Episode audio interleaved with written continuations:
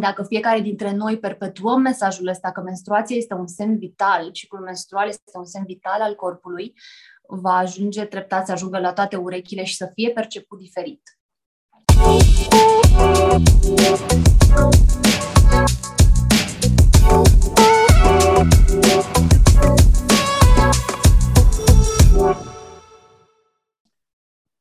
Bună și bine te-am regăsit!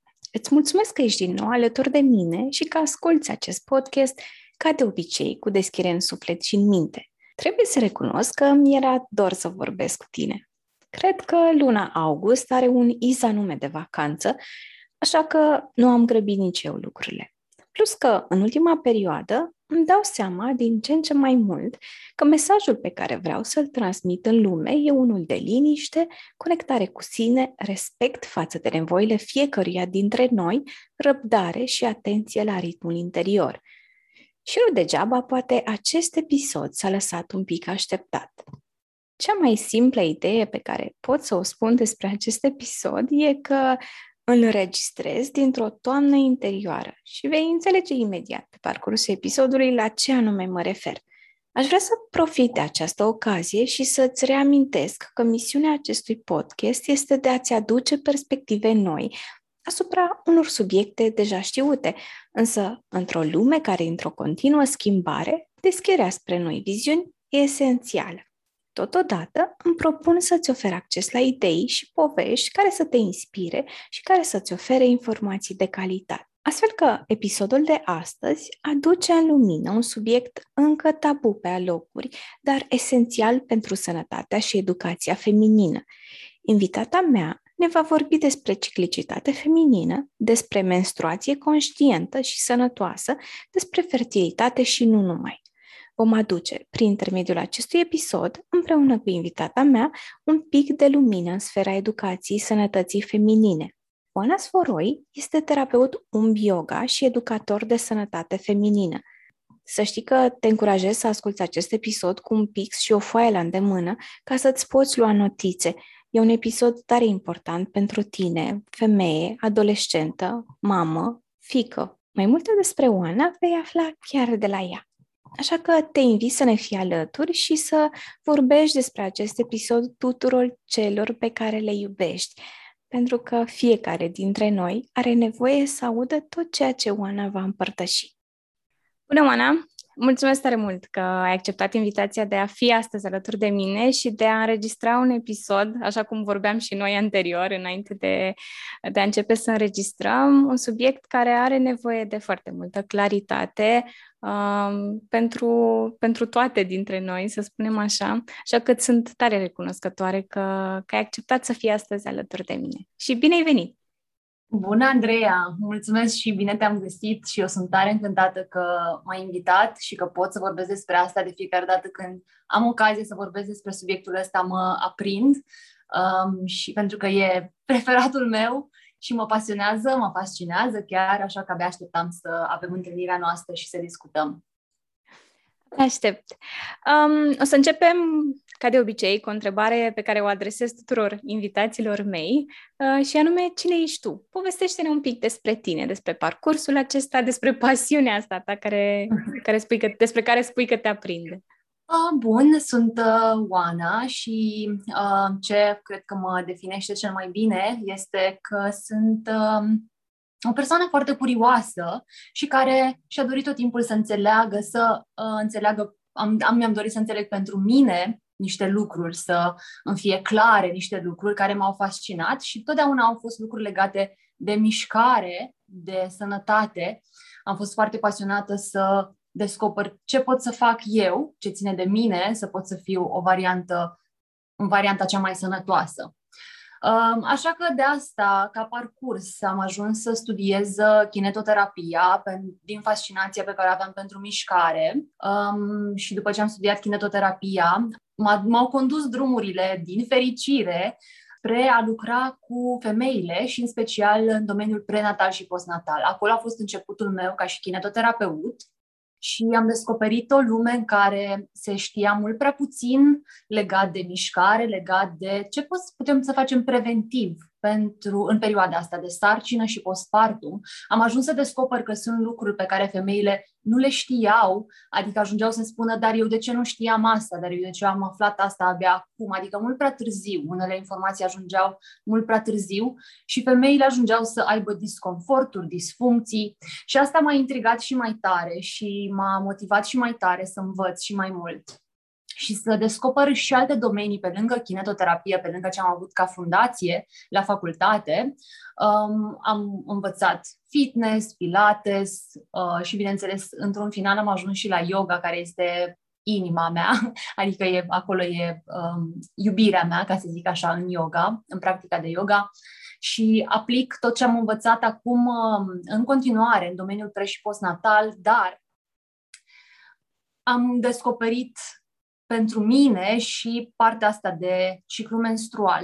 E ca și când tot ce avem nevoie să știm pe termen lung ca femei se află, secretul, cheia se află în ciclul menstrual. E ca un uh, pattern, un ritm pe care uh, dacă îl descoperim și îl învățăm, e ca un limbaj al corpului pe care dacă îl învățăm, um, ne asigurăm sănătatea pe termen lung. Așa că de asta am ajuns astăzi să fiu atât de preocupată de acest domeniu, pentru că aici deținem cheia și pentru sănătatea, dacă ajungem să fim însărcinate sau pur și simplu pentru sănătatea pe termen lung a noastră. Și legat de asta, ce crezi tu că putem să facem, în primul rând din punct de vedere al mesajului pe care îl transmitem, astfel încât menstruația și tot ce ține de asta să nu mai fie un subiect tabu. Pentru că de cele mai multe ori când auzim de asta, suntem așa un pic încordate, chiar dacă avem oarecum cunoștințe despre asta, dar tind să cred că nu avem suficiente. Ce crezi tu că putem să facem? Da, uh, cred că o perioadă mult prea lungă de timp uh, a fost impregnată în. Uh, um, am interiorizat mesaje cum că menstruația este un lucru rușinos, murdar și multe altele. Asta pentru că încă și în, în realitatea de astăzi e, se perpetuează mituri, se perpetuează o discriminare gravă legată de persoanele care au menstruație în, uh, în țările mai mai uh, sărace, mai puțin dezvoltate. Așa că nu e de mirare că încă acele mesaje încă ne afectează. Oricât am, ne-am educa între timp, există momente în care mesajele la internalizate încă își fac efectul. Și ca să le combatem, uh, simt eu că există câteva zone în care putem să lucrăm și unul ar fi să, să începem să spunem pe nume lucrurilor. Asta e ceva ce am învățat de mult. Dacă spunem pe nume lucrurilor, automat în mintea noastră va deveni ceva normal, pe când dacă folosim o denumire care ascunde o altă, o altă denumire pentru menstruație, mesajul pe care îl internalizăm este că e ceva ce trebuie să ascundem, să învelim într-un ambalaj simpatic, amuzant sau chiar uh, de altă natură. Așa că un prim lucru este să numim menstruația, toate fazele menstruației, să începem să le învățăm, să le știm, să le cunoaștem, să le spunem pe nume. Și asta nu doar într-un context personal, adică pe lângă, după ce învățăm toate lucrurile astea, ar trebui să ne extindem sfera asta de comunicare la, în nivelul profesional, în mediul profesional, vreau să zic. Um, în orice mediu interacționăm. Adică să începem să comunicăm despre nevoile noastre ciclice, despre menstruație, la serviciu, fără să ne ascundem de colegi, adică să existe acest sentiment că este normal, am menstruație, este ceva sănătos să am menstruație. Nu este ceva nici rușinos, nici care ne face mai slabe. Într-un context, de exemplu, de cu antrenorul personal, de exemplu, dacă faci antrenamente personale, să comunici sau instructorului de mișcare, de oricare ar fi el, să comunicăm, să începem să comunicăm, sunt la menstruație, nevoile mele fizice, nevoile mele emoționale sunt diferite și asta este ok, nu este o rușine, nu este o slăbiciune. Uh, și așa mai departe, adică să ducem discuția asta în alte sfere, să discutăm foarte deschis, ca și când e o normalitate și mai mult decât o normalitate, un semn vital. Asta e o schimbare pe care, care nu o să se facă peste noapte. Poate în bula mea, de exemplu, clar că eu văd sau am impresia uneori că femeile au început să înțeleagă, să învețe că este un semn vital. Dar încă lucrul ăsta nu este o informație care este, a ajuns la toate urechile. Și dacă fiecare dintre noi perpetuăm mesajul ăsta că menstruația este un semn vital, ciclul menstrual este un semn vital al corpului, va ajunge treptat să ajungă la toate urechile și să fie perceput diferit. Dar poate asta se poate produce ca multe alte schimbări culturale și sociale se poate produce cu ajutorul viitoarelor generații. Adică de acolo cred că putem să schimbăm mentalitatea asta așa de la rădăcină, să afle, um, să fie o educație mult mai corectă și mult mai uh, sănătoasă legată de ciclul menstrual și de sexualitate către noile generații și fără discriminări, adică această educație să existe și în mediile mai puțin uh, um, dezvoltate și um, în mediile mai sărace, să existe fără discriminare această educație obligatorie pentru viitoarele generații. Și un alt element ar fi esențial, sunt schimbările care sunt la nivel legislativ.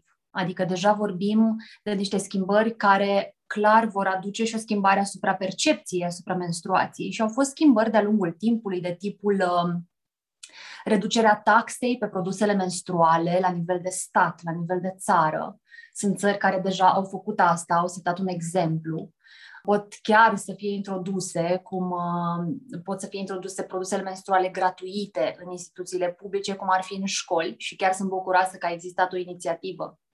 Și s-a depus o petiție anul ăsta și în România pentru asta, pentru ca produsele menstruale să fie gratuite și accesibile în școli. um, și alte procese uh, legislative în care să fie propuse eventual să femeile să-și poată lua liber în momentul în care au ciclu menstrual, dacă au dureri sau alte simptome neplăcute, adică să aibă acces la asta, din nou, fără discriminare, fără să fie o percepție că este ceva ca o slăbiciune.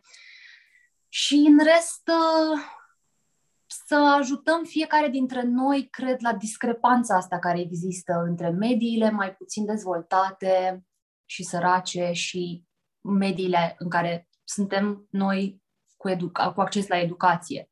Să spargem puțin diferența asta prin ajutarea organizațiilor care fac educație în, în mediile mai puțin dezvoltate, care oferă produse menstruale, care uh, chiar și noi putem să strângem bani, să colectăm, uh, nu să colectăm bani, să colectăm produse menstruale și să le ducem în localitatea în care suntem sau în localitățile mai mici, să le redirecționăm către persoanele care au nevoie și care nu au acces la ele pentru a uh, micșora această distanță mare, prăpastie de acces.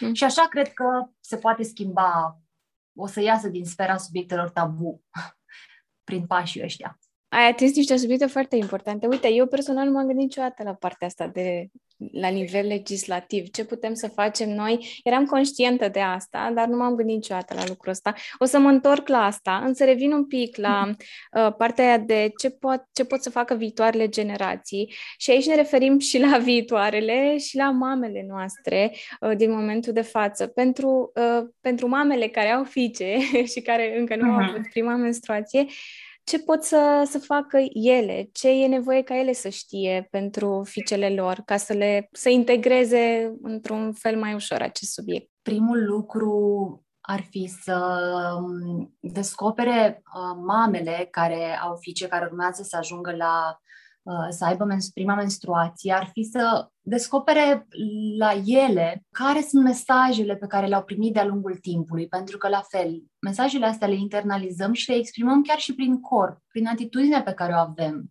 Asta învață mai mult, uh, copiii învață limbajul corporal al uh, părinților și atunci asta ar fi mai mult decât un mesaj, adică degeaba putem să transmitem un mesaj corect dacă Uh, atitudinea proprie rămâne una de rușine legată de aspectul ăsta tabu, de ceva care poate nici nu e necesar sau tot felul de lucruri și asta poate să ducă și mai departe la istoricul legat de sănătatea uterului, ovarelor, sănătatea hormonală și așa mai departe. Deci odată să descopere mamele care sunt pentru ele mesajele pe care le-au avut și poate să își rescrie povestea asta legată de ciclul menstrual. Care a fost povestea? Cum a fost pentru ele prima menstruație? Ce mesaj au primit de la mamele lor? sau și așa mai departe, pe linia maternă, cumva ce s-a transferat.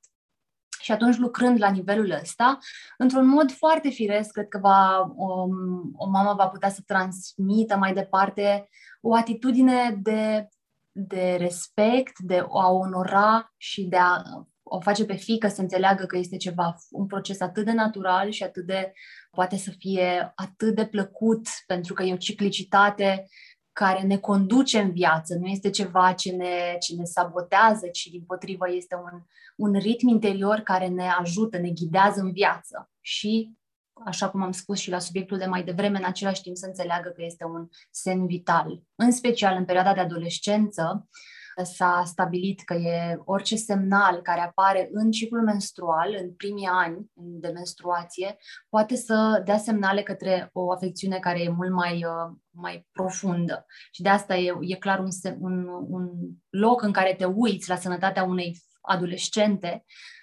dacă e, e ok sănătatea din punct de vedere al ciclului menstrual și al hormonilor, atunci e un semn bun. Dacă ceva nu e bine, e clar că merită investigat mai departe și putem să prevenim lucruri din nou pe termen lung doar prin faptul că fetițele vor învăța să fie în contact cu corpul lor, să știe ce înseamnă ovulație, să știe când ovulează, să-și cunoască semnalele corpului și chiar să fie sărbătorite la prima menstruație. Există culturi care sărbătoresc prima menstruație, numită menarhă. Și atunci se schimbă absolut complet experiența dacă tu ești sărbătorită în această etapă de tranziție a vieții tale față de dacă nu ți este comunicat nimic sau ești lăsat așa în, uh, în ceață legat de aspectul ăsta, e ceva ce trebuie să suferi în, în, uh, în singură, ceva ce trebuie să, de care trebuie să te ocupi tu singură, societatea nu e responsabilă pentru nimic din ce se întâmplă cu ciclul tău menstrual și așa mai departe. Deci mm-hmm. e ceva ce poate să fie abordat uh, într-un mod de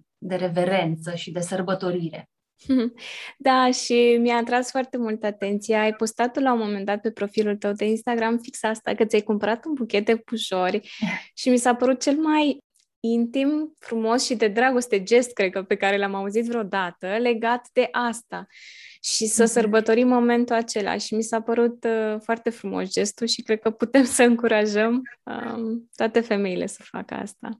Asta am făcut în urma unei uh, întâlniri în care am, um, am făcut o ceremonie de celebrare a menarhei pentru um, femeile de acum care au avut menarha de mult, dar pur și simplu e, e ok și să revizităm momentul ăla și să-l celebrăm acum. Nu e niciodată prea târziu să-l celebrăm, chiar dacă n-am avut parte de asta când am avut prima menstruație.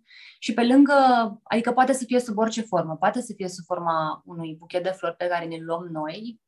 Și într-adevăr m-am simțit foarte bine și în, ciclul, în tot ciclul respectiv, pentru că am început așa cu acel gest de onorare, dar poate să fie sub formă de odihnă, adică majoritatea femeilor cu care am făcut ceremonia au spus că îmi doresc să mă onorez menstruația prin ascultarea corpului și prin odihnă. Astea au fost primele, înainte de flori. Astea sunt primele lucruri pe care ni le dorim să reușim să le, să le schimbăm, să le aducem în viața noastră. Și legat de asta, da, este un subiect foarte important și te-am auzit spunând nu odată, de mai multe ori cuvântul prevenție. Um, și cred că partea asta de odihnă, cel puțin cum o privesc eu, corectează-mă dacă greșesc, poate să fie în partea de prevenție a cum se va simți organismul tău ulterior, pentru că durerile menstruale au fost normalizate, dar asta nu înseamnă că ele sunt normale. Și vorbește-ne uh-huh. un pic despre asta, pe partea asta, ce ar putea să facă femeile astfel încât ciclul lor menstrual să fie, să fie unul blând cu ele? Da, face parte din prevenție pentru că normal că ce facem um, în perioada menstruală, da, se va reflecta mai departe în celelalte faze.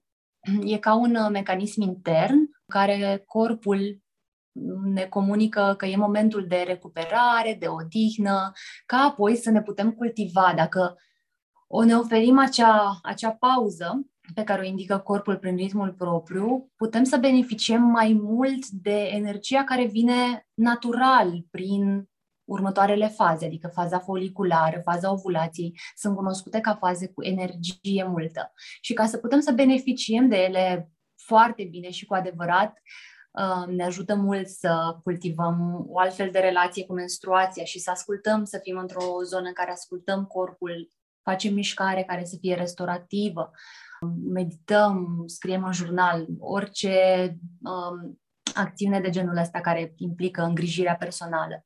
Și atunci vom beneficia de energia din celelalte faze, ca apoi din nou să simțim întoarcerea spre interior în faza luteală și iar menstruație, adică să onorăm această ciclicitate. Vorbește un pic în mai re... mult. Da. Scuze, spunem tu.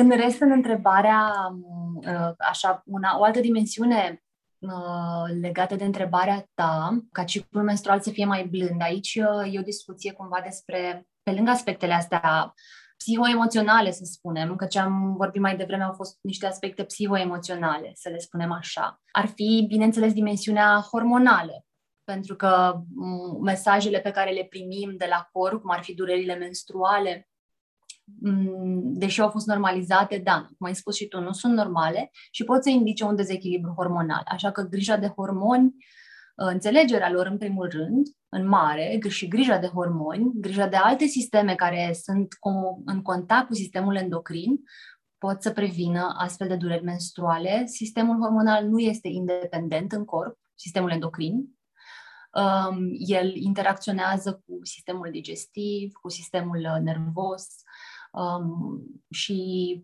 din, din, din motivul ăsta e bine să înțelegem între corpul și tot ce se reflectă în ciclul menstrual ca o reflecție a unui mediu. Dacă ecosistemul corpului nostru, dacă în ecosistemul corpului nostru ceva nu merge bine, cum ar fi în sistemul digestiv, e posibil să vedem în, în sistemul uh, endocrin. Deci sunt corelate, niciodată nu uităm strict, strict într-un singur loc, uh, izolat. Corpul foarte rar, în foarte rare situații este izolat. Clar, suntem, suntem un întreg. Ce vreau să te întreb anterior, tot legat de, de asta, că ai pomenit de, de fazele menstruației, um, poți să ne vorbești un pic mai mult despre asta, să facem un pic de lumină și aici, pentru că poate sunt niște concepte pe care le știm, despre care am auzit, însă despre care nu avem atât de multă claritate. Ajută-ne tu! Da. Da, o să le menționez așa pe scurt. Ca și denumiri, ele sunt uh, faza menstruală pe care o cunoaștem, faza de sângerare, practic, urmată de faza foliculară, care este cea ce precede ovulația. Ovulația este evenimentul principal al ciclului menstrual. După ce are loc ovulația, acest eveniment principal, um, urmează faza postovulatorie, numită și fază luteală, după care iar urmează menstruația. Faza, repetându-le, faza menstruală este urmată de faza foliculară, preovulatorie, ovulația, faza luteală și iarăși menstruația. Având în vedere că ovulația este um, ele, elementul principal, este cumva rezultatul a muncii um, hormonilor noștri, a eforturilor, nu a muncii, a eforturilor hormonilor noștri, um, ce se întâmplă înainte este ca o, o creștere, o dezvoltare. Practic, uh, în faza foliculară for, uh, există foliculi în ovare care vor fi câțiva dintre ei selectați. Un grup de foliculi în fiecare ciclu este selectat din acești foliculi selectați, unul singur va deveni dominant și uh, va începe să, va continua să se dezvolte pe când ceilalți se vor dezintegra și acest folicul dominant începe să secrete estrogenul. De asta faza foliculară se mai numește și proliferativă, pentru că este o fază în care se dezvoltă endometrul. Știm de endometru că este mucoasa uterină. Este stimulată secreția cervicală, adică mucusul cervical. Totul este de a dezvolta, bineînțeles, în ideea de pregătire pentru o eventuală sarcină. Practic, corpul pregătește tot ce ar fi necesar acolo, în faza de preovulație. Tot ce e necesar ca dacă se produce contactul sexual să poată să fie fertilizat ovulul care va fi eliberat și așa mai departe. În faza de ovulație este ca un vârf, este un vârf pe care îl atinge estrogenul, Uh, și după ce reușește corpul printr-o printr-un concert, că mai sunt și alți hormoni implicați, printr-un concert așa de hormoni, ca să zic, uh, reușește să uh, ajungă la evenimentul ăsta principal, la ovulație, estrogenul scade brusc, după care revine la un nivel mediu, dar apare progesteronul și este singurul mod, ovulație este singurul mod în care progesteronul poate să fie secretat. Pentru că din cu acel folicul din care s-a eliberat ovulul, um, se dezvoltă corpul luteal, de asta se și numește faza luteală. Corpul luteal va secreta, care rămâne în urmă, practic, după ce a fost eliberat ovulul, corpul luteal va secreta progesteronul. Este un hormon atât de esențial pentru că o comparație simpatică mi se pare că dacă estrogenul este cel care decorează uterul, îl pregătește, progesteronul face ca acele celule pe care le-a dezvoltat estrogenul în prima parte, le activează și le face inteligente, le comunică ce să facă. E un, o comunicare atât de importantă între cele două.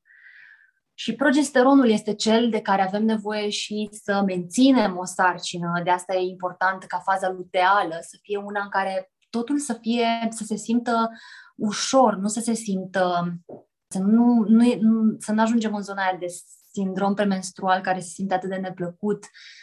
Dacă ne reușim să ne armonizăm hormonii, faza luteală ar trebui să se simtă ca o fază în care suntem liniștite și în care tranziția spre menstruație este una mm, blândă. Și cam asta e procesul. Uh, dacă ovulul n-a fost fertilizat, progesteronul, secreția de progesteron scade și ea brusc și scade și estrogenul brusc și în momentul în care scad cei doi hormoni iar, se va declanșa menstruație, se declanșează contracțiile uterine care eliberează endometrul.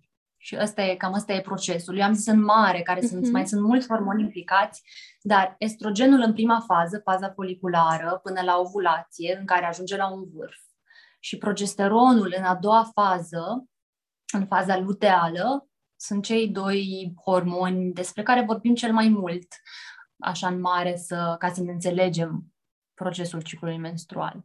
Ai vorbit tu un pic mai devreme despre uh, cum, cum se simt lucrurile astea, însă ce înseamnă pentru o femeie un ciclu menstrual sănătos, ca durată de timp, uh, ceea ce simte, cum își dă ea seama că lucrurile sunt în regulă pentru ea și la ce mm-hmm. avem nevoie să fim atente? Da, asta e, e, bu- e foarte, foarte bună întrebarea asta, pentru că n-a, trebuia să venim la pachet cu instrucțiunile astea. Cred că menstruația trebuia să vină la pachet, așa, cu, cu o notificare, cu aceste aspecte. Sunt aspectele următoare, le urmărim. Durata menstruației poate să fie un indicator foarte bun, să ne indice o, un dezechilibru în cazul în care apare.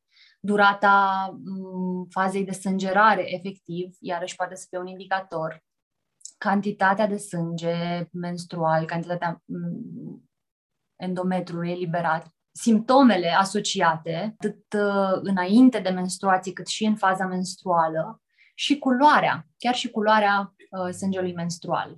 Și acum, dacă e să detaliez puțin, uh, ne dorim ca durata întregului ciclu menstrual și când spun ciclu menstrual mă refer de la prima zi de menstruație, prima zi de sângerare, până la următoarea, deci întreg ciclul menstrual până la următoarea uh, menstruație, până la următoarea sângerare, aia e durata, um, ar trebui să fie undeva la 25-35 de zile, nu neapărat cele 28 de zile care au fost așa mult perpetuate, adică există variații de normalitate între noi, nu toată lumea are 28 de zile fix, uh, și sunt niște variații sănătoase astea, dar ce depășește 35 de zile poate să uh, indice o tulburare sau ce este sub 25 de zile iarăși poate să indice tulburare și pe lângă o tulburare indică niște riscuri la care suntem expuse. De exemplu, dacă e prea scurtă faza menstruală, poate să însemne un exces de estrogen și un deficit de progesteron și um, asta poate să ducă la niște riscuri pe termen lung uh, legate de țesuturile noastre mamare și uterine, pentru că estrogenul în exces poate să prolifereze prea mult niște celule. Dacă e prea, scu- dacă e prea lungă, iarăși nu e poate să indice clar că poate sunt cicluri anovulatorii, poate nu ovulăm, ceva se întâmplă în corp ce prelungește durata ciclului menstrual.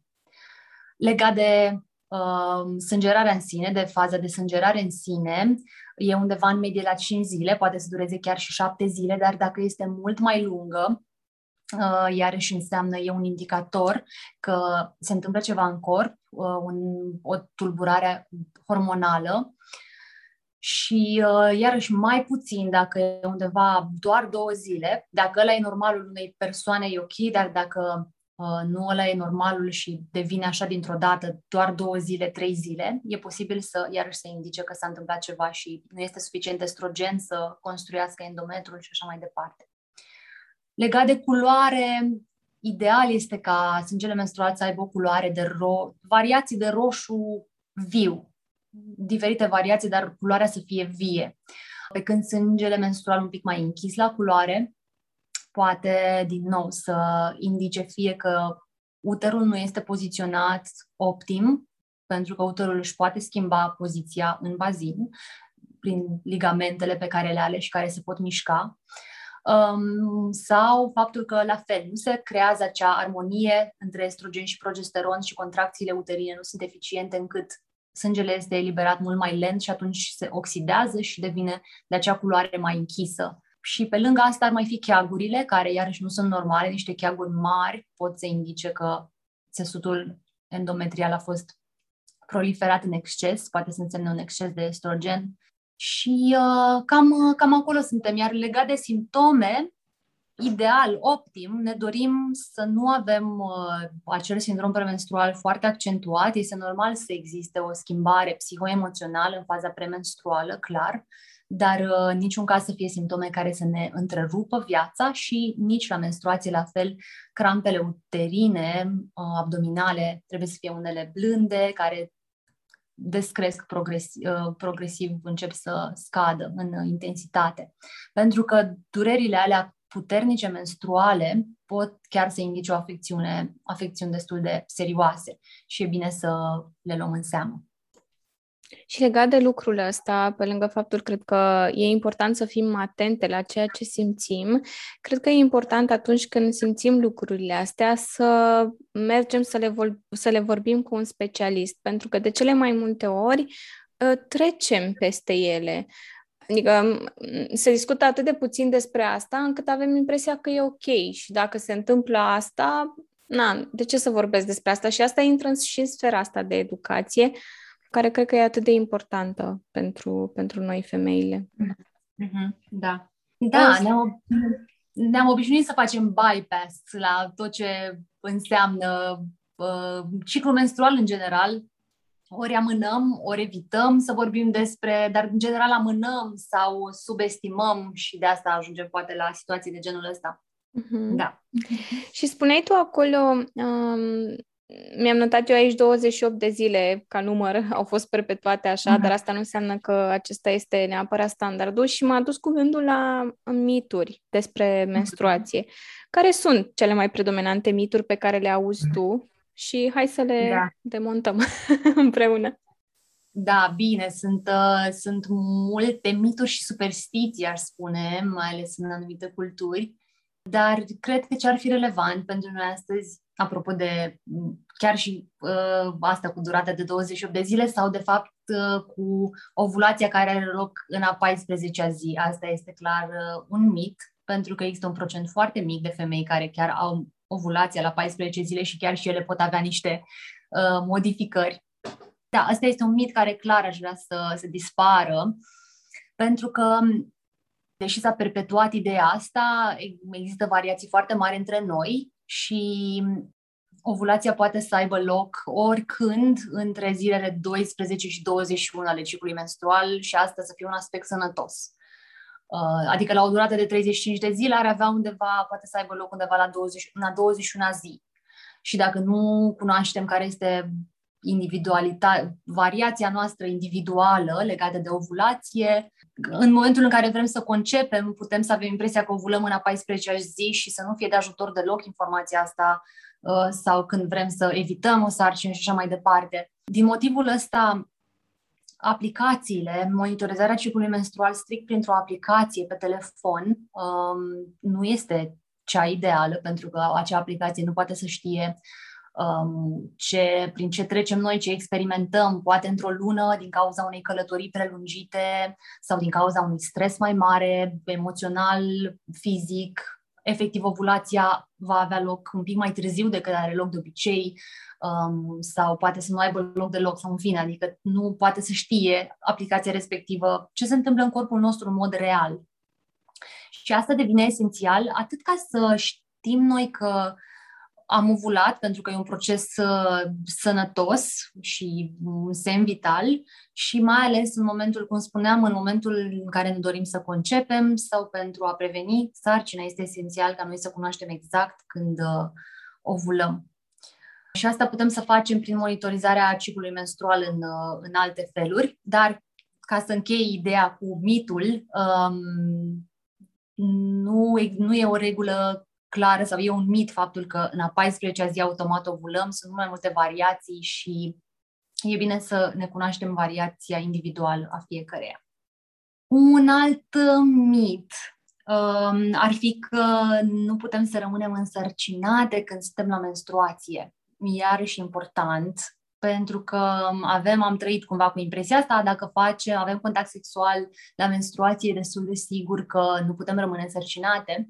Însă, pentru o persoană care poate are ciclu menstrual puțin mai scurt, e în varianta aia în care e un pic mai scurt, și pentru că spermatozoizii pot să rămână în, în, acolo în zona cervixului, pot să rămână 5 zile, pot să supraviețuiască în corpul nostru, în uterul nostru undeva la 5 zile sau poate chiar 7, există șanse să se suprapună cu ovulația, care la unele femei este mai devreme, să se suprapună și să apară o sarcină. Deci, iarăși, e un mit important de, uh, de dat jos ca să, să nu avem astfel de întâmplări neplăcute, dacă nu ne dorim acea sarcină. uh, un alt mit ar fi legat de mișcarea în la menstruație.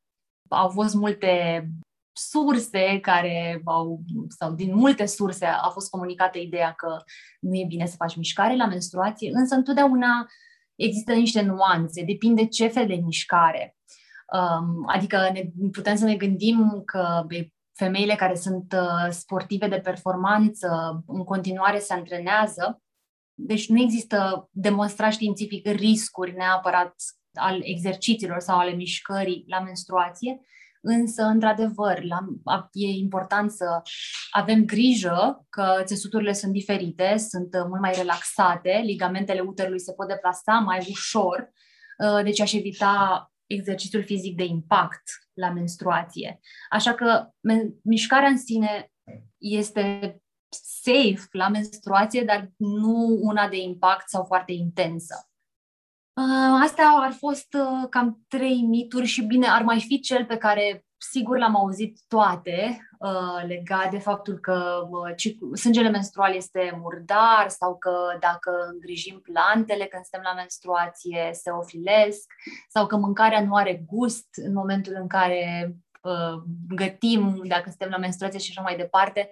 Astea clar vin dintr-o lipsă de Uh, educație, pentru că s-a crezut cumva că în sângele menstrual există nu știu ce toxine, dar s-a demonstrat științific că nu există nicio toxină în sângele menstrual și că e absolut ok să facem toate lucrurile menționate și că, de fapt, sângele menstrual conține țesutul endometrului, conține hematii, conține țesuturi din zona vaginală, dar nu conține bă, toxine sau în niciun caz nu ceva periculos pentru plante sau mâncare.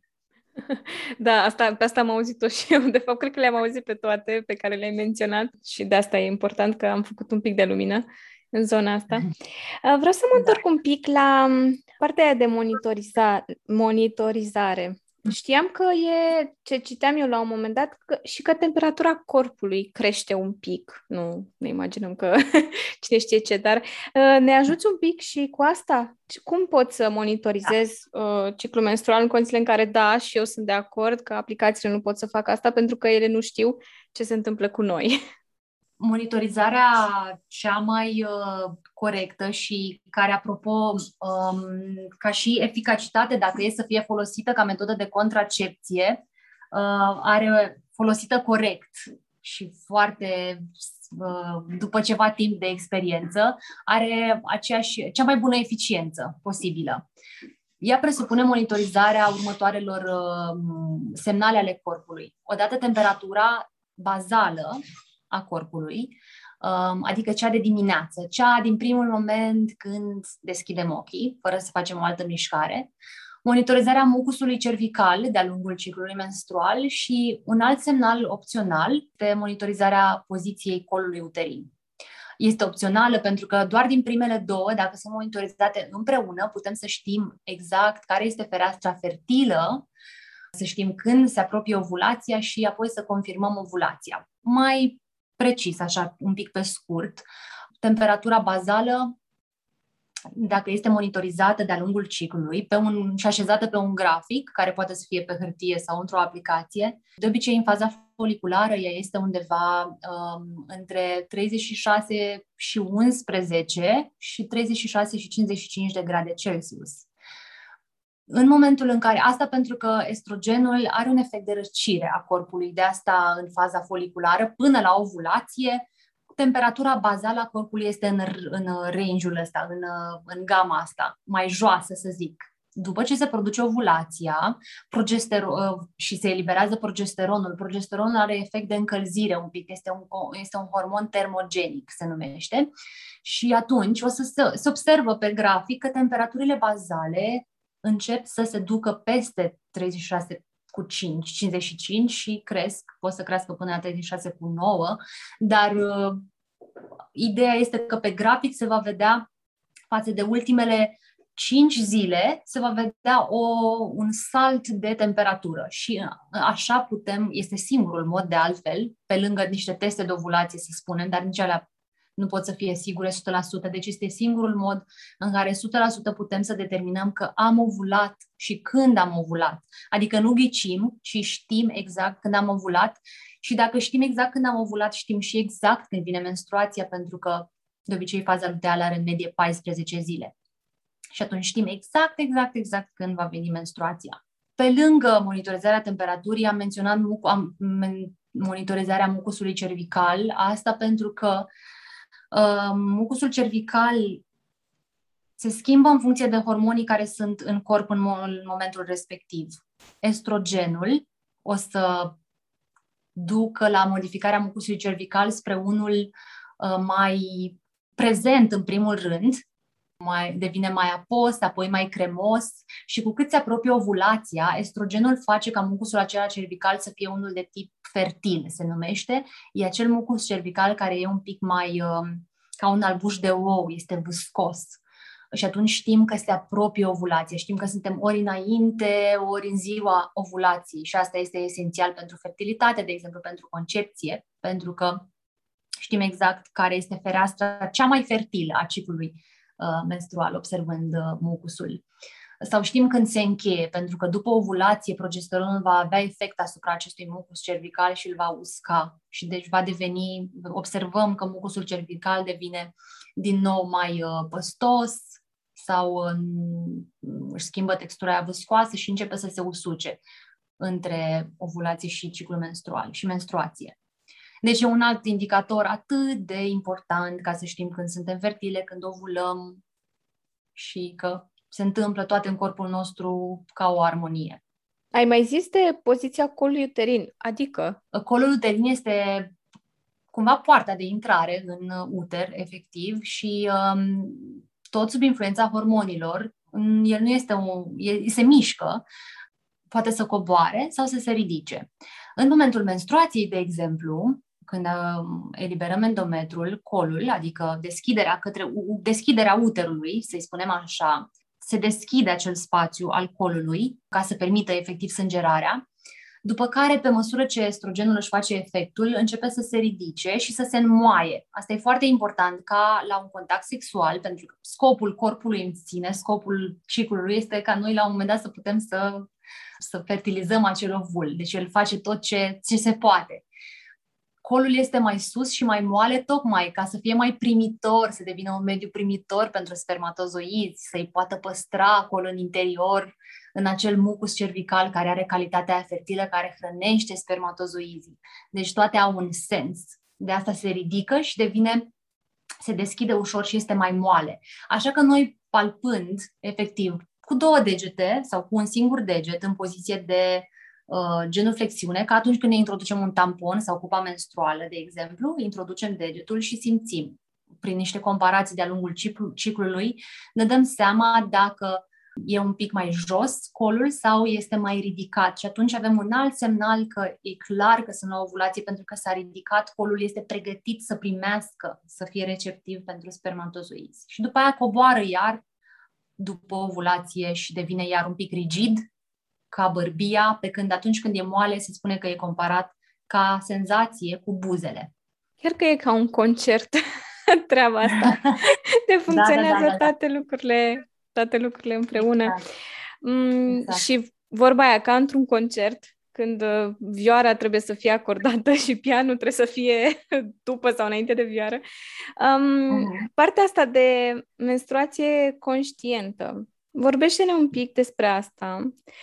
Și apoi, pe partea asta mă gândeam, ok, ce poate, primul pas pe care poate să-l facă o femeie care nu e atât de conștientă de procesele astea, căreia probabil îi va fi greu să, să intre în sfera asta de menstruație conștientă. Vorbește-ne un pic despre asta. Menstruație conștientă înseamnă, cumva ce am menționat mai devreme, să devenim conștiente de procesele ciclice, să le urmărim, să știm când suntem în faza foliculară, de exemplu, care a fost um, asociată cu faza de primăvară, ca și anotimpul și ca ciclicitatea asta pe care o avem cumva în uh, toată munca asta de menstruație conștientă a fost descrisă de uh, în diferite cărți, de Miranda Gray, în cartea Wild Power, pe care o recomand oricărei femei, au fost asociate cu niște anotimpuri. Menstruația este asociată cu iarna, faza foliculară cu primăvara, ovulația cu vara și faza luteală cu toamna, pentru că, într-un mod sau altul, schimbările prin care trecem ciclic, că sunt emoționale, că sunt cognitive, că sunt metabolice, um, că sunt de activitate fizică, sunt efectiv similare cu anotimpurile Pământului. Și dacă devenim conștiente de ele, putem să ne uh, sincronizăm cu ele, să ne sincronizăm modul în care facem lucrurile, modul în care ne hrănim, modul în care facem mișcare, modul în care ne, ne organizăm activitatea profesională, organizăm anumite lucruri când știm că avem, suntem în faza în care avem mai multă energie, faza de foliculară, în faza de ovulație, ne organizăm mai puține lucruri importante și care presupun socializare în faza premenstruală sau în faza de menstruație. Adică asta înseamnă să devenim conștiente și să ne și armonizăm, să ne organizăm în funcție de propriul ritm interior ca un început. Orice persoană poate să, să înceapă să observe zilnic, cumva să fie ca, un, ca o observație zilnică, să-și noteze într-o agendă cum se simte din punct de vedere fizic, odată, e o, o dimensiune, cum ne simțim fizic, câtă energie avem, cum ne trezim de dimineață, care este dorința, ne dorim să socializăm sau ne dorim să stăm în casă. Um, cum ne simțim emoțional, ne simțim încrezătoare, dornice să cucerim lumea, să ne simțim uh, mai vulnerabile și avem nevoie de uh, îngrijire, avem nevoie să uh, primim mai degrabă afecțiune decât să oferim afecțiune, orice, să oferim sau, mai, sau avem nevoie să primim. Putem observa ce, cum suntem din punct de vedere chiar și spiritual, în sensul de ne simțim mai conectate cu natura sau ne simțim mai conectate cu aspectele uh, raționale ale lumii și așa mai departe. Adică not, not, notar, notarea, uh, observarea pur și simplu a unor uh, diferențe de la, zi la, de la o zi la alta, de la o săptămână la alta și atunci ajungi să ai într-un ciclu, ajungi să observi. Uite ce diferit m-am simțit mă simțeam săptămâna trecută față de cum mă simt săptămâna asta. Adică dacă săptămâna trecută vreau să cuceresc lumea, săptămâna asta deja vreau să stau sub o pătură și să uh, mă odihnesc și să primesc un masaj și așa mai departe. Te referai, adică am răspuns mm-hmm. întrebării tale? Uh, da, da, da, da. Uh, pentru că uh, în timp ce explicai, uh, mai gândeam fix la chestia asta, întorcându-mă un pic la partea de mituri, că nu e un mit faptul că noi avem ne simțim diferit în funcție de ce etapa ciclului menstrual suntem. Că asta acum auzi în jur că, a, nu știu, chiar, chiar în sensul ăsta trebuie să-ți vină, ești uh, frustrată da, da, da, sau da, mai da, știu da. ce, ceea ce e o Asta prostie, e. e un lucru real care se întâmplă pentru că fazele prin care trecem sunt diferite și dacă le conștientizăm și dacă suntem atente la noi și observăm lucrurile astea prin ceea ce ai spus tu, ok, azi mă simt într-un mhm. fel, azi am nevoie de asta, mâine am nevoie de cealaltă, încercăm să, cred că să creăm și o altă conexiune și cu ritmul nostru interior și cu corpul nostru. Exact, da. Și atunci dispare discrepanța asta între uh, ce primim din exterior ca mesaj, adică cumva societatea, pentru că e construită pe principii liniare, avem uh, provocarea asta să fim uh, productive în fiecare zi. Ceea ce, da, clar că din motivele astea ciclice pentru noi nu este valabil, însă avem disponibile alte daruri, adică nu e o slăbiciune, ci este un dar. Uh, dar, uh, da, um, ar trebui să discar, dis, dispară discrepanța asta între ce, ce simțim din exterior, presiunea externă, pentru că observând și știind, asumându-ne ce vine din interior, atunci dispare cumva presiunea asta externă și e o nevoie asumată, diferită. De, adică nu ne mai punem nici noi în situația în care împingem să fim productive chiar și într-o zi în care e clar că mai degrabă putem să avem să ne canalizăm viziunea, o strategie pentru următorul cum ar fi pentru următorul trimestru, pentru un următor proiect. Poate ne vin idei noi, suntem mai creative în faza luteală, suntem mai uh, intuitive și atunci avem altfel de daruri. Dacă știm asta și ne le asumăm, nu o să ne influențeze nici atât de mult dacă cineva ne spune, sau poate nu o să mai avem acele simptome accentuate de iritabilitate, de exemplu, pentru că ne acordăm acel spațiu de care avem nevoie sau îl cerem de la cei din jur, pentru că asta nu prea facem, să-l cerem efectiv, am nevoie de spațiu, astăzi asta este limita mea și ne punem aceste limite care sunt sănătoase pentru noi și atunci nu o să mai avem acea o să se mai, o să se mai dizolve din senza, sentimentele de iritabilitate, furie sau alte lucruri care pot să apară în premenstrual din cauza acestor presiuni externe. Da, așa e și mi-am notat eu aici, cred că ține și partea asta de respect față de noi și de nevoile noastre, pe care, din da. păcate, tot într-un fel, din cauza lipsei de educație și din cauza nevoii de a demonstra că noi putem să le facem pe toate, um, uh-huh. ne-am pus undeva, ne-am dat deoparte nevoile pe care le avem, le avem cu adevărat. Și exact cum bine tu spui, menstruația conștientă și toate etapele astea, toate momentele ne arată fix asta, că avem nevoie de ritmul acela interior, de concertul acela și de muzica uh-huh. care uh-huh. să, mhm. să sune bine și în interior, dar și în exterior. Uitându-mă pe profilul tău, mi-a tras atenția un concept și anume alchimia pântecului pentru mine a fost un concept nou, sincer îți spun, adică pântecul, da, mi-e cunoscut, dar n-am știut în ce direcție să merg cu acest concept. Dacă poți să faci un pic de lumină, ar fi minunat. Da, sigur. Da, uh, prin conceptul ăsta, adică am vrut să poarte uh, workshop-ul respectiv o denumire care să trezească ideea unei alte abordări asupra corpului, în primul rând, prin ideea de alchimie și numele de pântec pentru că nu vorbim doar despre spațiul fizic. Um, prin conceptul ăsta vreau, vreau, mi-am dorit și îmi doresc să lucrez cu femeile din dimensiunea asta de spațiu energetic al pântecului, adică acel spațiu de creație, de creativitate, care conține energia vitală, care conține acea energie datorită căreia noi suntem pe lume. Și um, cumva pune la oaltă tot ce înseamnă pântec, pentru că înseamnă, pântec înseamnă și dimensiunea asta de menstruație, înseamnă și um, conexiunea cu vocea proprie, adică sunt conectate, um, cum, cum ne exprimăm vine cumva din pântec. Spațiul inimii este conectat cu spațiul pântecului. Bine, astea toate vin din uh, din medicina tradițională chineză, de exemplu, sunt informații pe care le-am, le-am, le, le putem asimila de acolo, înțelepciune pe care o putem asimila de acolo.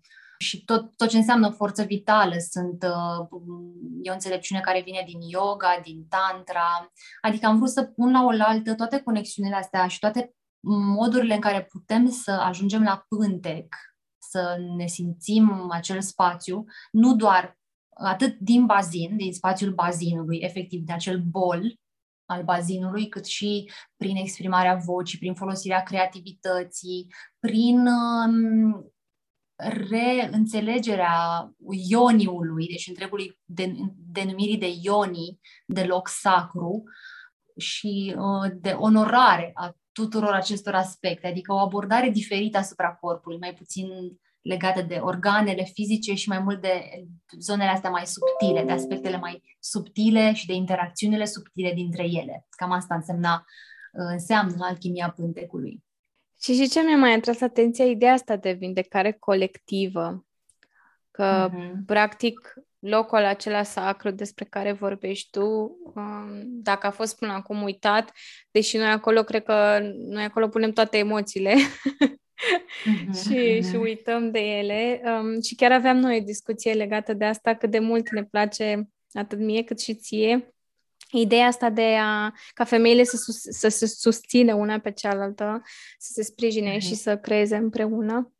Și cred că da. asta e într-un fel similar cu ideea de, de vindecare da, colectivă. Da, sunt, cred că niște răni care au fost uh, create în generațiile trecute, adică răni prin care au trecut femeile din generațiile dinaintea noastră și răni pe care noi acum suntem, um, avem libertatea, puterea să le vedem, să le conștientizăm și, într-adevăr, poate și responsabilitatea, simt, eu simt pentru mine că poate e și o responsabilitate, dacă avem contextul necesar, să, să stăm cu ele, adică atât de mult, mie asta îmi place mult ideea asta, e și în yoga și în ce ține de feminitate, Uh, toate cărțile pe care le-am citit și toate drumurile duc către direcția asta de a, de a sta cu ceea ce simți, adică feeling is healing, noțiunea asta. Și deși a devenit cumva, o știm, o, o văd mai peste tot ca mesaj, dar una e să o știm, să o citim și alta este chiar în momentul în care, că momentele alea vin în viața noastră zi de zi chiar, să simțim lucruri inconfortabile, chiar să și reușim să să stăm în ele și să, să vindecăm, pentru că, da, și eu înțeleg același lucru, că dacă reușim să vindecăm ceva în noi, um, o rană care a fost la nivel de generații anterioare, cumva se va reflecta și asupra celorlalte femei. Când interacționăm unele cu altele, ne rezolvăm în felul ăsta modul în care proiectăm, ne facem proiecții asupra altor femei. Uh, și e vorba de vindecarea asta, de rana asta, de suroritate. Clar că vom interacționa diferit într-un mod firesc odată ce ne-am vindecat noi niște răni, vom, vom avea natural, nu trebuie să ne propunem, natural o să simțim că putem să susținem și alte femei și că nu suntem într-o competiție și că uh, e ok să ne susținem să mm. schimbăm lucrurile. Eu rezonez foarte mult cu ceea ce spui, pentru că și pentru mine e important asta. La urma urmei, scopul comun e să fie bine universului, pământului, unului, sau cum vrei tu. Da, da, și exact, cred că lucrul ăsta putem să-l facem doar împreună. Mă întorc un pic la partea de uh, sănătate hormonală. Și mă întrebam uh, care consider tu că sunt problemele acelea de sănătate hormonală pe care le întâlnești cel mai des la clientele tale. Că asta ca să, în cazul în care cineva se regăsește în ele, să înțeleagă că nu e ok și că e important să meargă către cineva care știe mai multe despre asta. Uh-huh. Oricum, uh, cum, cum am menționat în, când am discutat subiectul ăla de ce e normal și ce nu, aș vrea să încurajez cu ocazia asta femeile să caute, să înceapă cu un medic. Deci dacă apare orice fel de ceva anormal, ceva ce lor li se pare anormal sau Mm, au învățat între timp că nu e un semn normal al ciclului menstrual, de exemplu, o durere menstruală foarte acută. Încă sunt persoane care au aceste dureri menstruale foarte puternice, dar încă nu le-au dat de capăt, ca să zic așa, și le încurajez să înceapă cu un medic, ginecolog, endocrinolog și apoi să nu ezite să lucreze în colaborare. Deci e vorba de o colaborare între acești medici și specialiști în nutriție. Acum există consilieri hormonali, orice altfel de specialiști care se ocupe de lifestyle, că medicii dau diagnostice sau dau rețete, dar nu pot să stea cu tine apoi să aibă grijă să te ajute, să te susțină, cum mănânci, uh, cât dormi, uh, ce, cât, ce nivel de stres ai și cum îl gestionezi. Adică e ok să ai un coach și le încurajez să apeleze, adică să, invest, să ne investim banii în astfel de servicii. E mult mai important decât uh, altceva.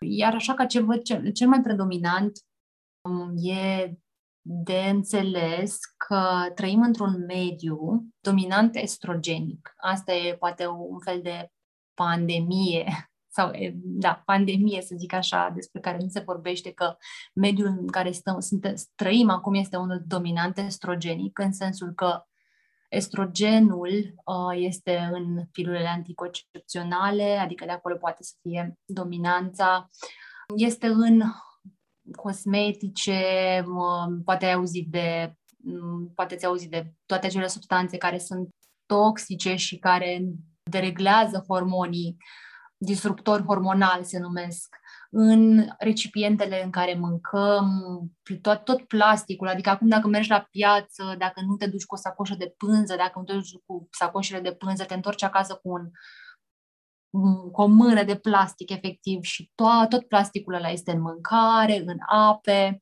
și sunt, se eliberează substanțe care ne disturbă foarte tare hormonii. Ca să nu mai spun despre agricultura convențională și modul în care sunt crescute animalele din, uh, din industrie, tot ce înseamnă cereale chiar în agricultura convențională se folosesc toate substanțele posibile, uh, pesticide și așa mai departe, care iarăși au efect de disruptor hormonal. Deci asta e, asta e ceea ce observ și ceea ce Uh, e bine să știm că mediul în care trăim efectiv nu este unul care să fie într-o armonie și dacă mediul în care trăim nu este într-o armonie, e clar că cumva și ecosistemul corpului nostru reacționează la asta și de asta e foarte frecvent avem tulburări hormonale, afecțiuni hormonale. Și dominanța estrogenică înseamnă proliferare în exces, înseamnă riscuri de cancer la sân, riscuri de cancer uterin, Um, de asta e important de adresat din timp. Deci, orice anormalitate de la ciclu menstrual mm, trebuie abordată instant, nu așteptat. Chiar și acnee, orice se vede pe piele, orice apare anormal față de ce știam noi pe piele, în sistemul digestiv, nu trebuie să le lăsăm să fie așa, să rămână așa. Uh, da, și cred că ai atins un subiect important, cred că am mai menționat asta, dar uh, ideea asta de a cere, nu știu dacă a cere ajutor, că poate sună un pic ciudat, dar de a avea curaj să te uiți la tine, să te observi și să nu te treci cu vederea. Uh, mm-hmm. Cred că e un lucru vital pentru noi femeile. Adică și pentru bărbați, nu vreau să... da, da, da, evident că sunt acolo și acolo niște legături uh, normal, valabile. Întorcându-mă un pic la partea de mediu și ce povesteai tu, ai și menționat la un moment dat de sport în funcție de faza în care, faza, faza ciclului menstrual. Un alt lucru care e nou pentru mine este womb yoga. Um, uh-huh. Și mă gândeam că poate că pare să fie ceva util pentru noi. Eu n-am practicat niciodată, nu știu, nu știu ce înseamnă, așa că cred că ne-ar ajuta să ne dai mai multe detalii despre asta și să ne povestești un pic în funcție de faza ciclului menstrual, ai atins un pic subiectul, dar ce putem să facem? Când putem să fim mai mhm. active? Womb yoga, um, așa cum spune și numele, um, a fost creată de Uma din Smortuli. Întotdeauna o menționez cu recunoștință că a, a, cum se spune, când vine expresia în engleză, uh, paved the path, a creat uh, calea pentru noi. Este yoga, uh, asta înseamnă practică nu doar fizică, ci și respirație, meditație, vizualizare, mudre și așa mai departe, deci tot ce înseamnă yoga Uh, dar care ține cont de pântec, ține cont de spațiul pântecului, nu neapărat de pântec, de uter ca organ, ci de um, aceste diferențe ciclice, de faptul că o persoană care are pântec poate să fie însărcinată sau a avut o sarcină, așa cum este postpartum, poate alăptează, poate a avut un avort, poate are fibroame, poate are o afecțiune hormonală și așa mai departe. Adică uh, yoga tradițională care se face într-un studio are efecte benefice asupra hormonilor, clar, este benefică, este o practică benefică, dar uneori poate să nu fie benefică. Adică o femeie care, de exemplu, a avut o pierdere de sarcină, s-ar putea să nu se regăsească, nevoile ei în acel moment s-ar putea să nu se regăsească dacă merge la o clasă de yoga tradițională într-o sală. Sau femeie care rămâne însărcinată în primul trimestru, de exemplu, iarăși, nevoile ei nu vor fi acoperite într-o practică de yoga pentru toată lumea. Și atunci au fost create aceste practici Uh, sub umbrela asta de Womb Yoga, care sunt potrivite pentru diferitele etape ale ciclului, pentru aceste diferite etape ale vieții unei femei, adică sunt mișcări care onorează, sunt uh, tipuri de respirație care onorează conexiunea între inimă și pântec, uh, implică foarte mult să, duce, să ducem atenția spre pântec, lucru pe care nu-l facem nici zi de zi, mai rar, adică nu, suntem, nu e în obișnuirea noastră să ne conectăm cu pântecul, să punem mâinile, să ne ducem atenția acolo, să respirăm în pântec și nici dacă ne ducem la o clasă de yoga generală, nu o să avem ocazia asta, să stăm cu pântecul. La o practică de un yoga vei avea ocazia asta, să, să închizi ochii, să pui mâinile pe pântec, pe zona abdominală, să simți ce observi acolo, cum se simte, care ți este nevoia și să te miști într-un fel care onorează această anatomie specifică feminină. Poate să fie ceva ce ține și de sâni inclusiv, să, un masaj al sânilor. Implică mai multe, implică activarea mușchilor pelvini într-un mod corect și coerent pentru noi, cu anatomia feminină în minte, nu cu anatomia masculină în minte, cum sunt multe din practicile tradiționale de yoga, pentru că ele au fost concepute de bărbați și multe din ele transmise mai departe prin bărbați. Și cam asta e un yoga în mare, dar e o practică foarte, foarte blândă și pe care o recomand.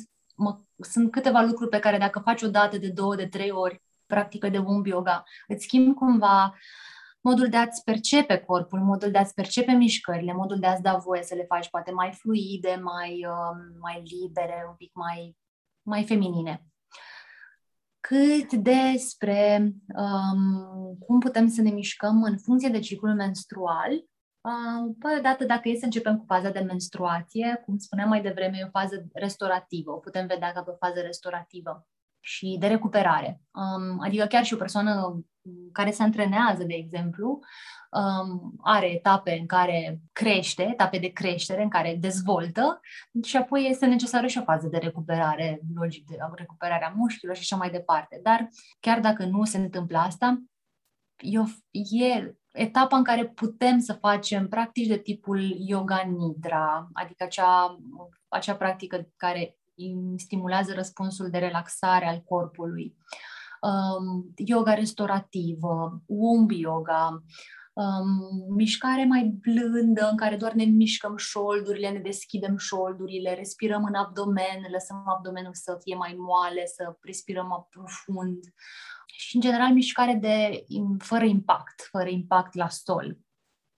După care, pe măsură ce uh, începe să crească nivelul hormonilor, dacă la menstruație este nivelul cel mai jos, și al estrogenului și al progesteronului, pe măsură ce crește estrogenul, adică în faza foliculară, pentru că estrogenul are un efect anabolic, adică ne stimulează creșterea, va avea efectul ăsta și asupra mușchilor și este o fază în care putem să prioritizăm um, creșterea forței musculare, de exemplu, să facem um, efort de tip um, exerciții cu greutatea corpului sau cu greutăți ca să creștem masa musculară, forța musculară, chiar și cardio este potrivit pentru că avem destul de energie, avem uh, rezistență la căldură, gestionăm mai bine stresul și oboseala și, bineînțeles, asta și inclusiv în faza ovulatorie, când putem să fim în vârful ăla în care facem chiar și hituri, um, intervale, antrenamente de intervale, deci tot ce înseamnă intens, care ne încălzește, o viniasa mai dinamică, practica de yoga care se numește viniasa și e mai dinamică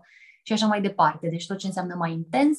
După care, bineînțeles, descrește um, inclusiv uh, asta. Poate în prima săptămână după ovulație încă avem energie să continuăm cu aceste, aceste tipuri de activități, după care în săptămâna dinaintea menstruației deja ne punem întrebarea ce fel de mișcare am nevoie și poate facem doar lucruri mai de, de, de uh, pentru corp, pentru musculatura din centru, antrenamente mai funcționale, care ne, ne ocupăm mai mult de postură, poate. Adică e o ocazie bună pentru asta. Ce îmi dau eu seama din tot ce spui, cât de important e ca tu, ca femeie, să-ți cunoști corpul, să-ți cunoști toate fazele astea, să știi care e nevoia, să fii atentă la corpul tău. Pentru că altfel, mm-hmm. cred că degeaba vin informațiile astea din exterior, dacă atenția da. către tine și către interiorul tău nu este, sau dacă este, e, e puțină. Și da. ai, ai spus foarte bine uh, mai devreme partea de blândețe și cum ne percepem corpul. Cred că e foarte important pentru noi fix asta, să fim mai blânde cu noi și modul cum ne uităm la corpul nostru. Mm-hmm. Da, da, da, da. Chiar, chiar e important. Și uh, să fim cumva să ne folosim de uh, tiparul ăsta intern ca să știm când sunt momentele, cum am spus, când sunt momentele în care să tragem tare, să facem antrenamente mai intense, să e un fel de biohacking, așa, ca să zic așa. exact, când să muncim mai mult, când să muncim mai puțin. Uh-huh. Mm, și cred că asta se leagă exact ce spuneai, când am, că am zis eu că mă întorc la partea de legislație. Cred că e important și educația să existe în școli, pentru că în momentul de față există destul de multă reticență pe partea asta eu nu mi-aduc aminte în școală. Cred că am învățat ceva la biologie, dar nu știu, sau ce era, anatomie, nici nu mai știu la ce am învățat, că n-am învățat mare lucru, că nu, n-a fost exact, util. Da. Erau niște da. concepte acolo și cred că și asta e relevant. E foarte relevant și, da, uite, mă bucur că sunt deja inițiative foarte bune și care fac treabă foarte bună în România. Sexul și Barza se ocupă de partea asta de educație sexuală, asociația Ele Sunt Ziene, care se ocupă de partea de educație menstruală. Deci deja sunt, uh, sunt organizații care fac asta, dar uh, nu pot să zic că nu mai e loc sau nu mai e loc să primească ajutor mai mult, în special asta. Adică cred că toate dintre noi putem să fim pentru sănătatea proprie și dacă ne pasă de ce se întâmplă la nivel colectiv, putem să fim, uh, în fel, să devenim toate măcar un pic activiste. Mm-hmm. Ai zis un lucru foarte fain, dacă ne pasă ce se întâmplă la nivel colectiv și asta se leagă de ce spuneam anterior, că mm-hmm. a ne sprijini una pe alta, de fapt, nu doar noi femeile între noi, cât bine zici tu, la nivel colectiv, cred că e, e un lucru esențial pentru generațiile viitoare și pentru noi și da. pentru a, da. a face lucrurile să fie diferite. Da, de acord. Dar se mișcă lucrurile, eu observ uh-huh. asta din ce în ce mai des, că există o schimbare a percepției, există o deschidere m- mult mai mare decât era anterior, ceea ce e un semn bun, cu siguranță. Se exact. aliniază. O să fie un concert mai frumos pe viitor. și din punctul da, ăsta de vedere. Sperăm, da, da, să sperăm. Inclusiv mediul, cum spuneam, legat de mediu, acolo, dacă reușim un pic să mai vindecăm din ce se întâmplă cu mediul o să se reflecte și asupra corpurilor femei, mm. femeilor. Da, și asta e un, un alt lucru esențial, mm. pentru că, într-adevăr, da. când ai zis că dacă te duci la piață vii cu o mână de plastic, deci a fost așa... Mm. și e atât de adevărat că nu e doar dacă te duci la piață pe oriunde te duci da, și, și peste tot da. e plastic. Dacă, cred că dacă ar fi să adun din casă, acum mă, eu mă uitam în stânga wow. și în dreapta să văd cât plastic am în jurul meu. Da, e, e grav. Da. E gravă Așa situația. Da, și poate să tragem un semnal de alarmă și din punctul ăsta de vedere că, da, schimbarea nu e... Auzim de multe ori asta, dar e adevărat. Mhm. Schimbarea vine din noi și e important ca noi să facem primul pas, oricât de mic ar fi pasul acela, pentru că mic cu mic se face mare. Da. Da. Aș mai vrea să mai ating un subiect uh, legat de că vorbeai și tu la început și despre prenatal, postnatal, despre sarcină. Vorbește-ne un pic despre asta, despre fertilitate și uh-huh. ce ar fi util pentru femei să știe, dar și pentru bărbați, poate. Păi, cum îți spuneam, uh, având uh, experiența asta cu um, femeile în sarcină și postpartum, mi-am dat seama eu așa după, după încercând să aduc informațiile relevante pentru ele, să descoper care sunt informațiile care lipsesc, mi-am dat seama că toată educația asta ar trebui să pornească de mai devreme.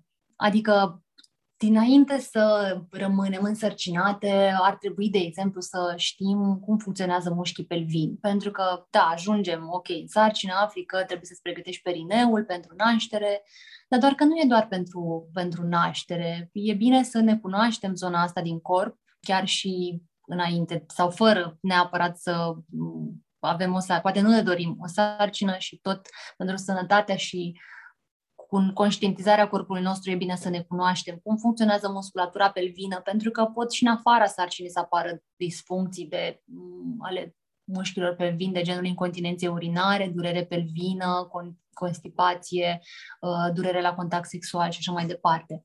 Și inclusiv să ne masăm zona asta chiar și în afara, deci nu neapărat strict în perioada prenatală.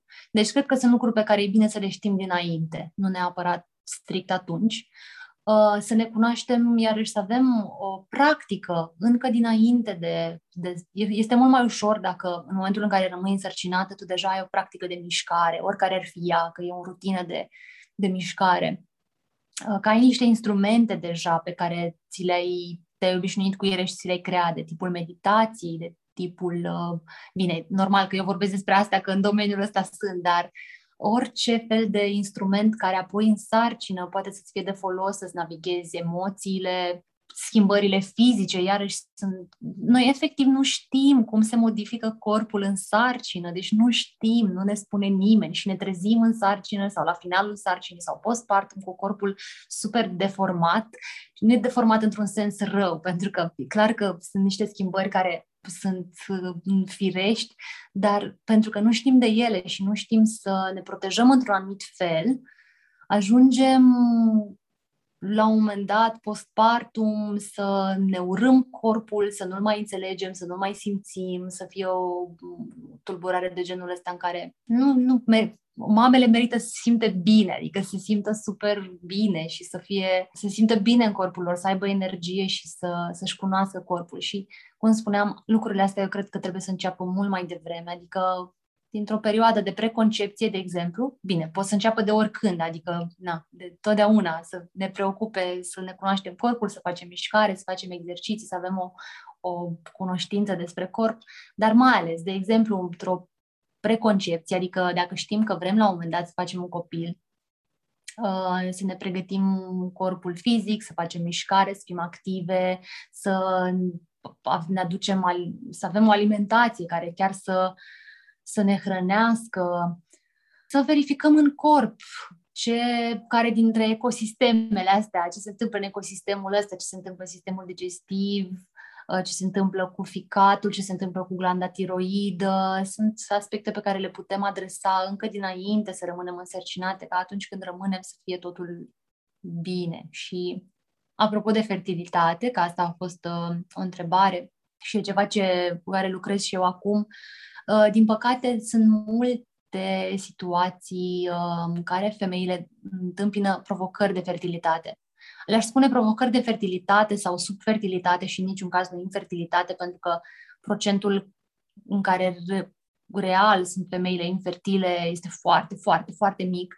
Deci doar când apar provocări, adică nu apare sarcina undeva la un interval de un an, um, aș spune doar provocări sau subfertilitate și de obicei sunt de cauze Uh, necunoscute, să spunem, sau de cauze neidentificate, asta înseamnă că de multe ori poate să fie o tulburare, așa cum exact în sistemele pe care le-am menționat mai devreme, în uh, metabolism, în uh, sistemul digestiv, în sistemul intestinal, în flora bacterii, în flora intestinală, poate să fie stres negestionat, poate să fie o dereglare a tiroidei și așa mai departe. Adică sunt toate aspectele astea care pot fi adresate din timp. Fertilitatea înseamnă la urma urmei să ai un ciclu menstrual sănătos, pentru că ciclul menstrual și fertilitatea sunt mână în mână, ca să zic așa, adică el ciclul menstrual sănătos, regulat, cu toate acele indicații optime, indică și un corp fertil. Și vrem să fim fertile nu neapărat dacă vrem să avem o sarcină, ci și dacă strict pentru sănătatea generală este bine să fim fertile indiferent de, de dorințele legate de concepție. ai spus tu uh, chestia asta de mi-a atras atenția că da, nu știm lucruri, ce se întâmplă în corpul nostru după sarcină, dar cred că, cred că nu știm ce se întâmplă cu corpul nostru uneori și chiar în afară, adică nu neapărat legat de sarcină și întorcându-mă la ideea anterioară de blândețe și de cum îți percepi corpul, dacă nu știi cum funcționează, va exista și o lipsă de conexiune cu el. Și nu vei ști exact. cum să-l asculți, nu vei ști ce are nevoie și cred că de asta exact. e atât de exact. important să, să ne educăm în direcția asta. Da, e important să știm foarte bine, să ne cunoaștem. Uite, un, un loc și un, un exemplu în care se, se reflectă faptul că nu avem conștientizarea asta corporală pentru că nu ne-a fost, n-a fost accentuată, nu ne-a fost, uh, n-am fost învățate, să zic așa, este tot ce înseamnă ce e nevăzut, adică cervix, colul uterin și vulva.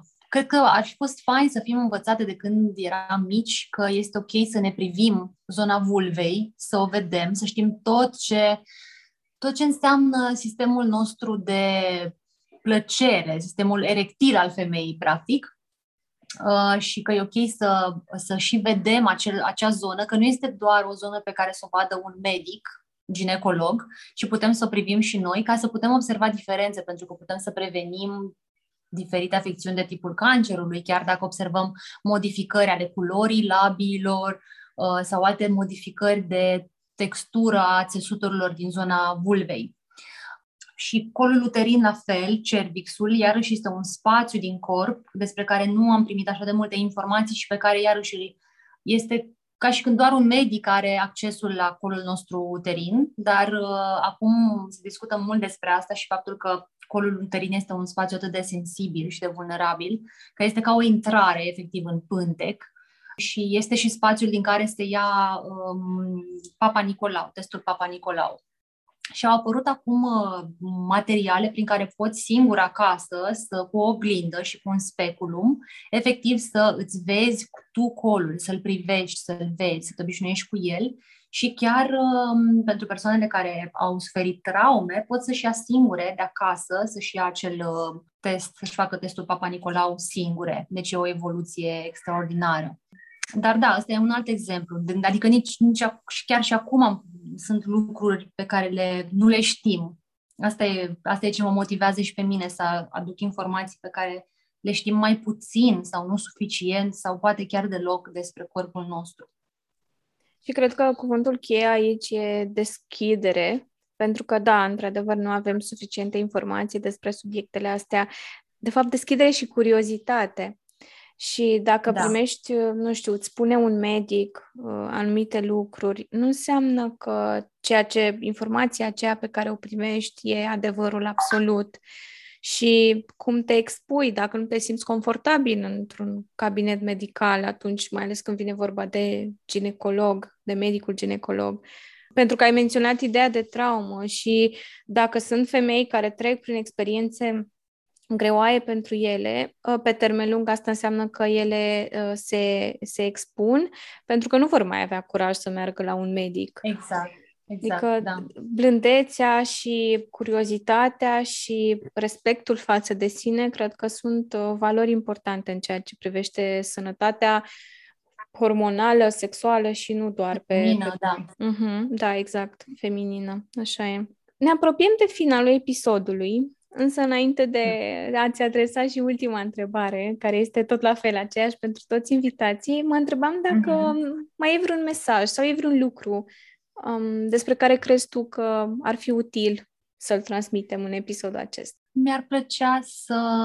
să, să văd în jurul meu din ce în ce mai mult uh, onorarea acestei ciclicități. Și asta e invitația mea, să, să vorbim despre asta, adică să, să ajungem ca în conversații avem întrebarea asta, în ce fază ești acum și cum te simți? Uh, uite, cu niște prietene care le-am povestit toate lucrurile astea și care au absorbit ca niște bureți așa toate informațiile, pentru că erau super noi. Acum când mă văd cu ele, tot timpul facem acest check-in. Uh, în ce fază ești, uh, cum te simți și înțelegem diferit lucrurile dacă mm, conștientizăm asta.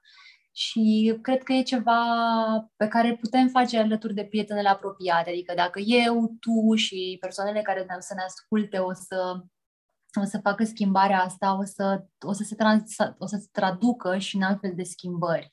Ne ajută să avem conversațiile astea alături de prietenele noastre, ne ajută pentru că ne reflectă și nouă niște lucruri. Mi-ar plăcea să participăm la cercuri de femei fără teamă, pentru că poate uneori este reticență să participăm la astfel de întâlniri, dar când suntem în prezența altor femei, se întâmplă niște lucruri chiar hormonale în corp, pentru că ne simțim într-un spațiu de siguranță, cumva ni se activează altfel spațiul la energetic al pântecului când suntem în, în, înconjurate de femei și în mediul ăla de siguranță. Cam a, asta e Uh, dorința mea așa și să avem o conștientizare cât mai bună, atât uh, fiziologică, cât și a aspectelor psihoemoționale ale ciclului menstrual și o onorare a pântecului, o, o raportare diferită la spațiul pântecului, o raportare de a asculta, de a înțelege că e un spațiu de creativitate, cum spuneam, e energia care ne-a adus aici și care tot timpul circulă prin noi și circulă prin noi și o putem folosi pentru proiectele noastre, aceeași energie. Și e vorba chiar de energia sexuală care este forță vitală în sine și uh, o putem cultiva, este disponibilă să o cultivăm, să ne rezolvăm traumele, să facem terapie, să, să ascultăm corpul, să avem experiențe din ce în ce mai uh, blânde, experiențe plăcute, să onorăm plăcerea, practicile care ne aduc plăcere. Tu știi, ce, tu știi ce mi-a venit acum în minte? Apropo de asta, mm. știu că poate o să sune stupid, dar nu contează, legat de plăcere. Um, pentru că la un moment dat, ideea asta de, de plăcere a femeii era cumva condiționată de un, uh, un partener, de un partener. Da? Mm-hmm, da, da. Însă, cred că asta ar fi încă un mit. nu știu, cred, mm-hmm. nu sunt sigură. Uh, dar apropo că ai spus tu de energia sexuală și de plăcere. Plăcerea în corp de femeie nu cred că ține neapărat de, de, a, satis, de a fi satisfăcută de către un partener. Cred că e mult mai mult de atât. Hm? Tu ce zici? Da, da, da. Uh, este mult mai mult de atât. În primul rând că odată ce ne cunoaștem, um, ne împrietenim cu anatomia feminină și nu mai privim neapărat ca pe ceva ce este um, strict legată de un obiectiv, de obiectivul orgasmului, de exemplu. Putem să ne atingem corpul doar în ideea de familiarizare și de a simți acea plăcere de a fi blânde cu corpul nostru, de a-l atinge, de a-l cunoaște, de a-l mângâia, fără să fie neapărat să ducă spre o finalitate. Pe lângă asta, cultivarea energiei sexuale, bine, prin practici tantrice, dar nu, din păcate, încă nu pot să dezvolt prea mult aici, că mai am și eu de învățat, ne ajută, adică ideea e să folosim conștient energia sexuală. Dar plăcerea poate să vină și prin alte moduri, adică și un proiect creativ poate să ne aducă plăcere. Adică nu e neapărat strict legat de, de corp, ci și prin uh, activitățile pe care le facem. Asta vreau să scot în evidență, cât de norocoase suntem. Aha, de fapt da. și de drept. că plăcerea poate să, să existe pe atât de multe planuri și nu ține neapărat de, de partea asta de sexualitate, să-i spunem. Mm-hmm. Dar, dar să știi că eu am zâmbit tare mult uh, trecând la o altă idee, la întrebarea în ce fază ești acum, mi-a plăcut maxim. Și mi-am dat uh-huh. seama că după în ce fază ești acum, cum te simți, cred uh-huh. că chiar asta ar, ar putea să fie întrebare, că de obicei întrebăm ce faci. Și uh-huh. răspunsul e bine, adică pe când dacă da, întreb da, cum da. te simți, poate te ridică un semn de întrebare și te întreb, dar cum mă simt în momentul ăsta? Exact, exact, exact, da, e un check-in important. Chiar uh-huh. în ce fază a ciclului ești? Uh, ultima, Premenstru- adică da. menstruație sau premenstruație? Ok. Da, da. okay. Uh, dar să știi că asta cu în ce fază ești, uh, trebuie să recunosc că pentru mine eu încă mai observ lucruri la mine. Nu pot să zic uh-huh. că adică știu exact uh, ce se întâmplă, dar sunt observ lucrurile astea și sunt deschisă să le văd. Și uh-huh. cred că asta da. e un lucru Un lucru important. A, și uite, știi ce am observat? Apropo de asta, mm. a, chiar ai menționat la un moment dat ideea de a dormi. Ideea asta de somn, adică um, am somnul întrerupt. Mi se întâmplă să mă trezesc în timpul nopții și asta se întâmplă în, înainte de, de perioada de sângerare, de cele mai multe ori. Deci, adică nu știu adică dacă... în faza uh, premenstruală. Mm-hmm. Da. Am da, observat asta da. de o perioadă încoace, dar nu știu care e legătura, adică nu-mi dau seama. Încă observ. Asta se întâmplă, da, destul de frecvent, pentru că mm, e mai mult ce se întâmplă între progesteron și estrogen în faza asta. În momentul în care cad, ei pentru că au și un rol de modulatori de, ai neurotransmițătorilor care ne creează starea aia de bine. Și cu cât se apropie mai mult de menstruație, de mm, începerea sângerării, în momentul în care ei scad, vor scădea și uh, scade și acest efect de modulator și atunci în, avem uh, scăderea asta și de a stării de bine, de asta de simți un pic mai vulnerabile și există inclusiv se modifică calitatea somnului, adică e, e normal, dar dacă reușim să-i armonizăm, adică va fi cu, cât mai, cu atât mai intensă inclusiv modificarea somnului, cu cât cei doi hormoni nu se armonizează foarte bine. Dacă ei nu se armonizează în momentul în care comunică acolo și schimbarea este cumva mai bruscă, cu atât și efectele sunt un pic mai intense și le percepem mai intens, ca sindrom premenstrual sau ca modificări de somn mai intense. Adică acolo ce se poate face este să ne asigurăm că ne respectăm energia din toate celelalte faze înainte și ajutăm prin alimentație și prin alte aspecte hormonii, încât în faza luteală, faza premenstruală, să fie într-o armonie și să nu fie atât de, să nu apară aceste mm, modificări ale somnului. În Ce special trebuie ajutat progesteronul, pentru că progesteronul ne ajută să dormim a fost o lecție importantă pentru mine, oricum, episodul ăsta de podcast, asta mi-e clar. Ce vreau să mai spun e că asta de, din proprie experiență a te observa și a nota cum te simți m-a ajutat pe termen lung să, să nu mai trag atât de mult de mine. Adică să-mi respect nevoile corpului și fazele în care, în care mă aflu. Pentru că înainte de a deveni conștientă de lucrurile astea, nu conta ce fază eram. Adică mm-hmm. dacă trebuia, trebuia. Nu contează da. cât de obosită eram, da. tot făceam. Exact, exact, exact, da. Și întrebarea de final, înainte să-ți mm-hmm. mulțumesc cu recunoștință pentru tot ce ai împărtășit, spune-ne trei idei evergreen, sfaturi, idei cu care uh, ascultătorii noștri să rămână după această, după această discuție. Prima idee evergreen, îmi place denumirea, apropo, uh, este să că este ok și important să devenim um, experte în propriul corp prin aceste observații, prin aceste semnale pe care ne le dă corpul, uh, noi suntem persoanele care sunt în uh, scaunul uh, din față, ca să zic așa. Și este ok să, să avem această suveranitate, inclusiv când suntem în contextul comunicării cu un medic, pentru că de multe ori tindem să să nu spunem lucruri tocmai pentru a nu contrazice un medic sau lucruri de genul ăsta, însă este foarte, foarte ok să să ne apărăm propriile corpuri și să ne amintim că noi suntem persoanele experte în propriul corp.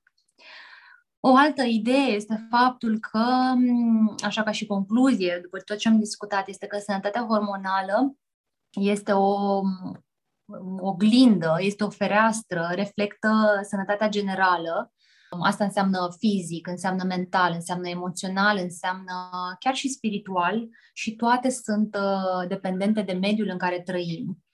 Um, asta înseamnă că în momentul în care apare o tulburare în sănătatea hormonală, intervenim în tot acest mediu, atât intern cât și extern. Trebuie să vedem ce schimbăm din mediul intern și din mediul extern. Și a treia idee este, încă o dată, încurajarea de a, a chiar zic încurajarea pentru că cred că e nevoie de curaj, efectiv, să acceptăm viața ciclică și să acceptăm ajutorul venit din partea specialiștilor care ne sunt aliați. Mi-a plăcut aia cu expert în propriul corp, o să, să-mi notez ca să țin și o minte. Da, e foarte important, cred că lucrul ăsta și Să înțelegem că um, dacă nu știm anumite lucruri, nu este nimic greșit în asta și că dacă există altcineva care poate să ne ghideze într-o direcție în care avem nevoie, e, e ok să cerem ajutor și să cerem și exact. o altă părere. Exact. Îți mulțumesc tare mult, Oana. A fost... Da, cu uh, mult drag. A fost o plăcere să, să aud, a fost o plăcere să învăț. Mm-hmm. Nu vrei să știi cum arată foile mele după episodul ăsta. Mă bucur. Și oricum, uh, de obicei, ascultând, eu mai ascult episoadele cel puțin o dată, de două ori da, și imagine. aud alte lucruri aud alte mm-hmm, informații exact. față de cât le-au prima dată, așa că îți mulțumesc tare mult, îți mulțumesc pentru timp, îți mulțumesc pentru misiunea ta și pentru tot ceea ce faci, pentru că e nevoie de asta și cu încredere că lucrurile o să se schimbe.